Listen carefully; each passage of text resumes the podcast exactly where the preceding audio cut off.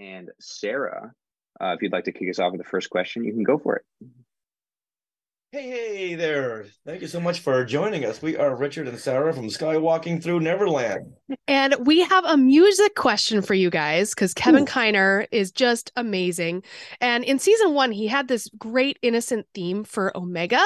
But now that Omega is growing up in season two, what was the direction you gave Kevin Kiner for her theme?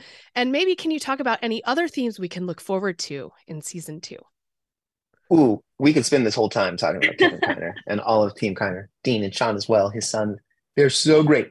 Yeah, Omega's theme is so beautiful. And if you listen carefully, you'll hear it in different versions throughout season two, depending on the situation. I'll just say, because I don't want to take up all the time, watch out for episode 3 coming out pretty quick in season 2. The music is incredible. And, you know, speaking of the direction to the Kiners, it's really a collaboration. When we do music spotting, I tell them these are the moods we're going for, and they always have thoughts. They're so good. They're the best. Thank you. All right. And Brian, you can take the next question. I asked a version of this, I think, last time we talked for season 1, and I'm wondering how it's changed. As you look to season 2, there's always a lot of like movie reference that happens and gets thrown around. And I'm wondering what sort of movie references as far as structure or inspiration we could be looking forward to as we head into season 2 from the writing room. I mean, we're constantly talking about inspiration from, you know, Indiana Jones to Goonies.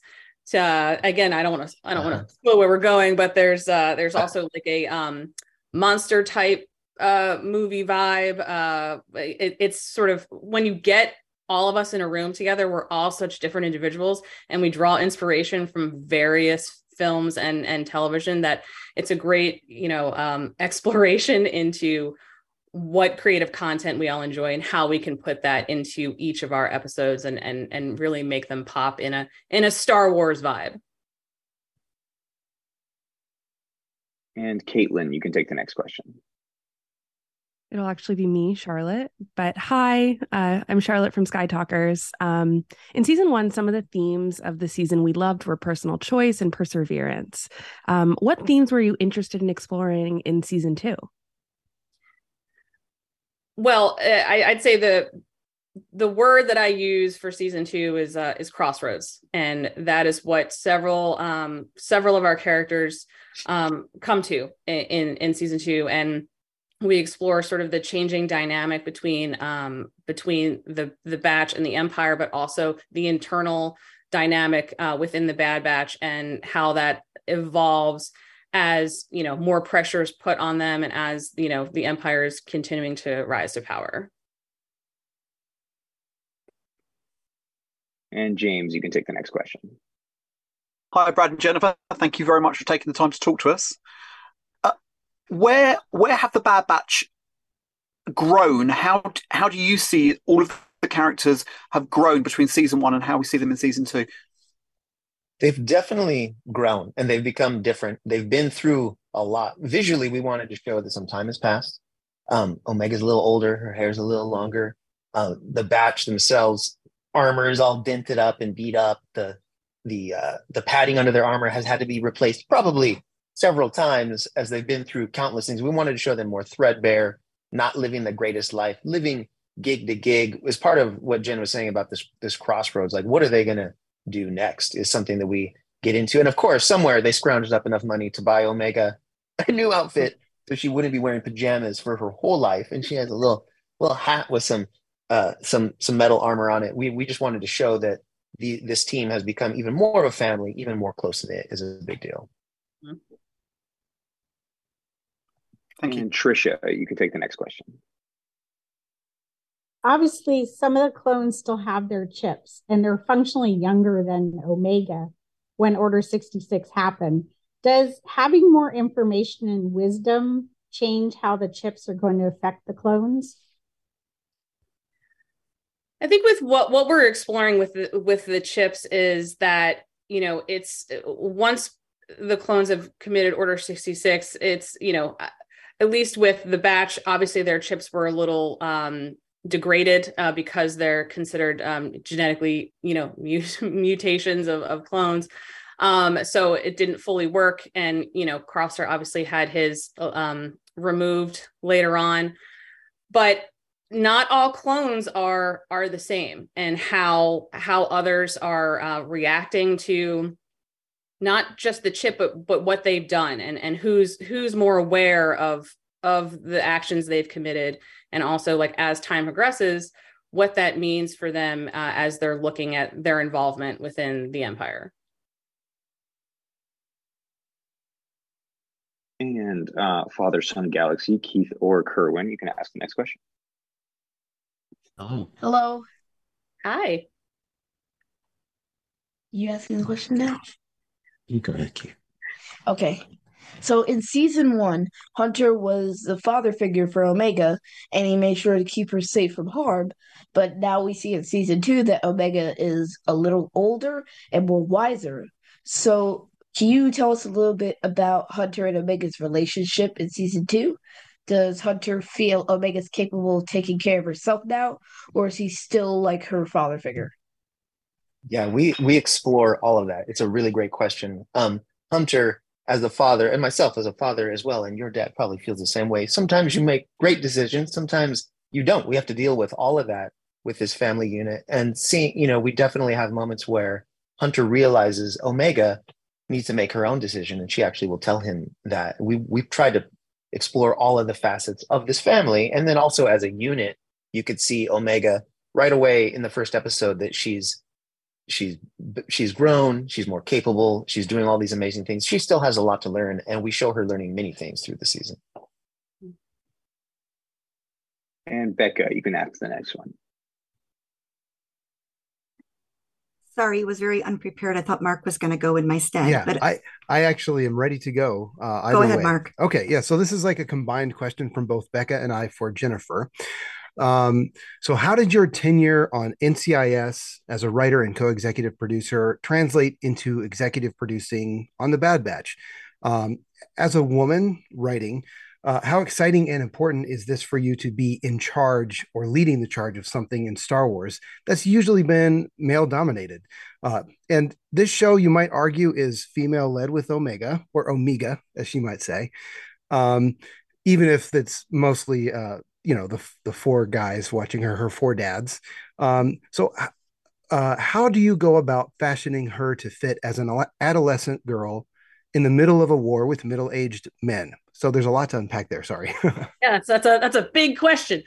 Well, I think my time at NCIS was aided by the fact that I was in the military. So I think that's what helped me sort of understand these stories and focus on, you know, the characters and what the predicament that they're in.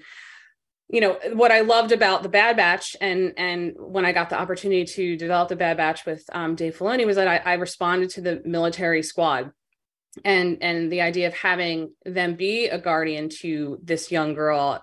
You know, a lot of that dynamic stemmed from not only my time in the military, but also I have three older brothers. And growing up, they were like my idols. And I just, you know, wanted to play hockey with them and like always wanted to kind of tag along. And you know, whether they wanted to or not, I just sort of inserted myself into their lives. But, you know, being a female head writer, you know, for Star Wars is, you know, I'm honored to do this and but I'll say it's very much a collaborative effort, and I couldn't have done it without Brad.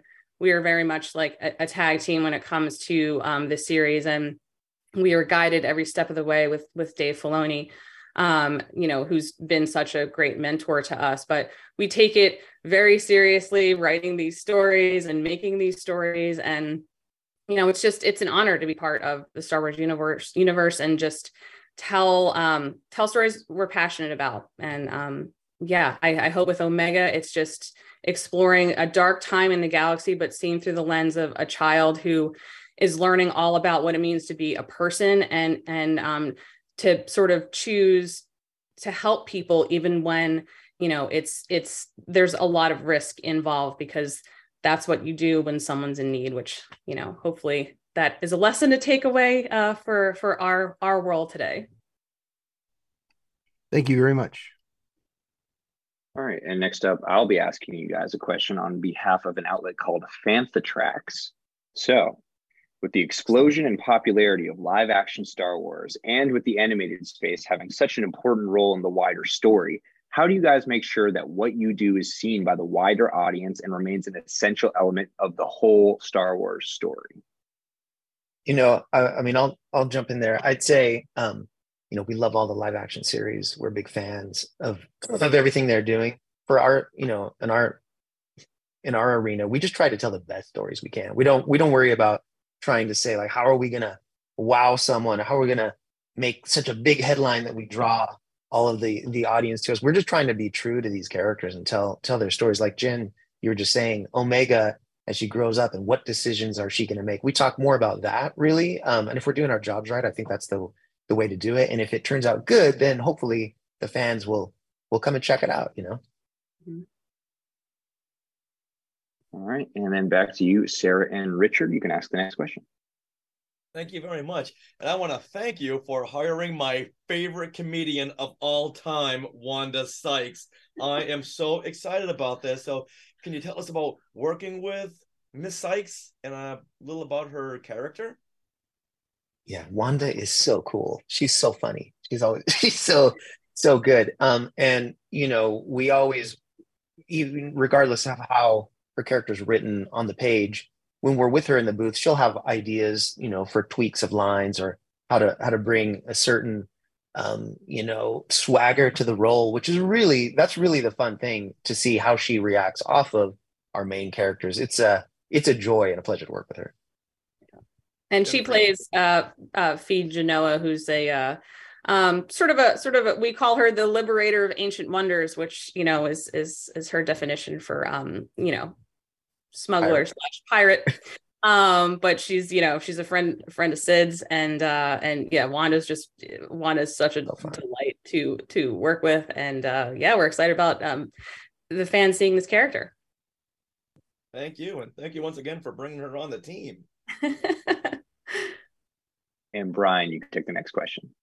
I want to ask, you mentioned a little bit that Dave Filoni kind of, you know, has his influence on everything that you're doing, and I'm wondering, like, what is that day-to-day sort of influence, and what sort of guidance has he given you for season 2 that you could share with us?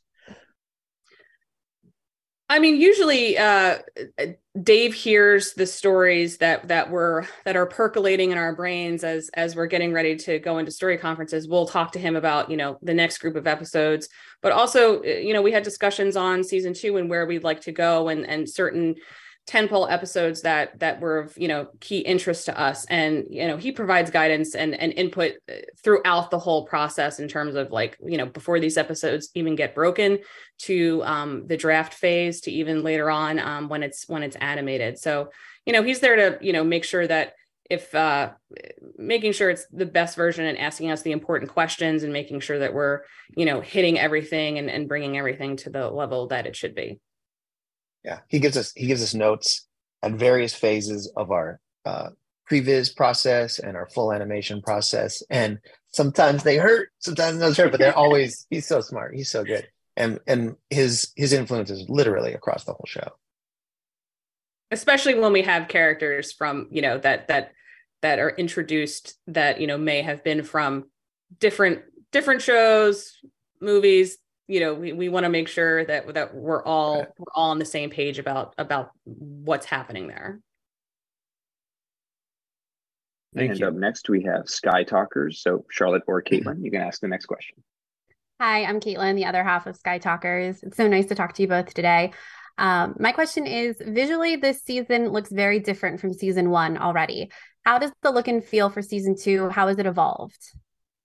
Yeah, I mean, essentially it's the same style, but we're always looking at technology and other older-fashioned Hollywood techniques to push the style. How can we take this existing style and push the nuance and the fidelity? For example, in the trailer, in the first episode, we're on this island planet, and the way that the water reflects the light, the way that then influences the characters, where they might be running from giant crabs. It's in the trailer. Check it out. So fun. Is a thing we looked at. We've been in implementing a lot more matte paintings this season as well. So not just the, you know, the CGI technology, but the old fashioned ILM influence it really helps us make a huge jump in the scope and scale of the series. So yeah, we talk about that all the time, constantly pushing. And James, you can take the next question. Brilliant. Thank you very much. How have the stories evolved in season two? Because obviously we're getting a two-parter at the start, a two-parter in the middle, and a two-parter at the end. So is that to take us on a particular journey? Why was that decision made? Yeah. I mean, it's very intentional as to why we're grouping these episodes together. And, you know, it was important to us in season two to continue to tell fantastical adventure stories, but also thread in the element of the growing threat of the Empire, but also other groups that have sort of, I guess, taken hints from the Empire and are also doing oppressive things and having the Batch interact with various, you know, parties throughout the galaxy. But we wanted, you know, those are sort of the two-parters are very, I guess, tentpole-ish type episodes of where we're leading. So yes, it was very intentional. And Trisha, you can take the next question. Can you talk about bringing Gunji into this season? Ooh, yeah, yes. Very, very fun. And he's quite a character. Seeing Gunji with Omega in particular brings lots of joy to my life, hopefully to all of you as well when you see it. We love Gunji. Yeah, we I'm trying to remember specifically how the evolution of that happened. But I think, you know, I think the way we pitched it was that we wanted through season two, it's other people that they've come into contact with, right, that need assistance and need help. And the idea of a Jedi youngling having survived but having no support system, and the opportunity to pair him with Omega, like Brad was saying, was just, she rarely gets to hang out with kids, which is why we loved the Hera episodes last year. But you know, Gunji's a very different individual, and you know, I'm pretty sure that was a Dave Filoni suggestion, yeah, of who that youngling or that Padawan could be, and we were thrilled to bring him back because we're all massive fans. And for the final question, Kerwin or Keith, bring us home, fellas. Mm-hmm. Thank you. So it seems that the Batch is still working for Sid, and they're taking on missions just to earn a living. But Echo's been saying for a very long time that they should be doing more. You know, they need to get involved in the fight. Yes. So I'm wondering if these two thoughts that they're having on the same team, will this cause a conflict with the team? A great divide. Yeah, we specifically get into that in a few episodes, and see how that difference of opinion grows and what that leads to, and how that affects the team and the family is a really interesting thing. It's a great question. It's something we were talking about. You know, we wanted to make sure that Echo had a little bit more time in the spotlight this season for sure, because we love Echo so much, and where what he does this season is pretty great.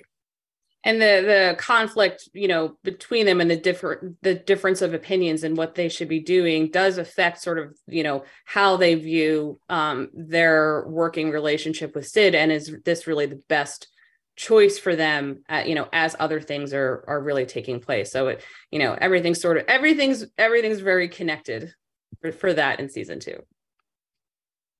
Thank you so much.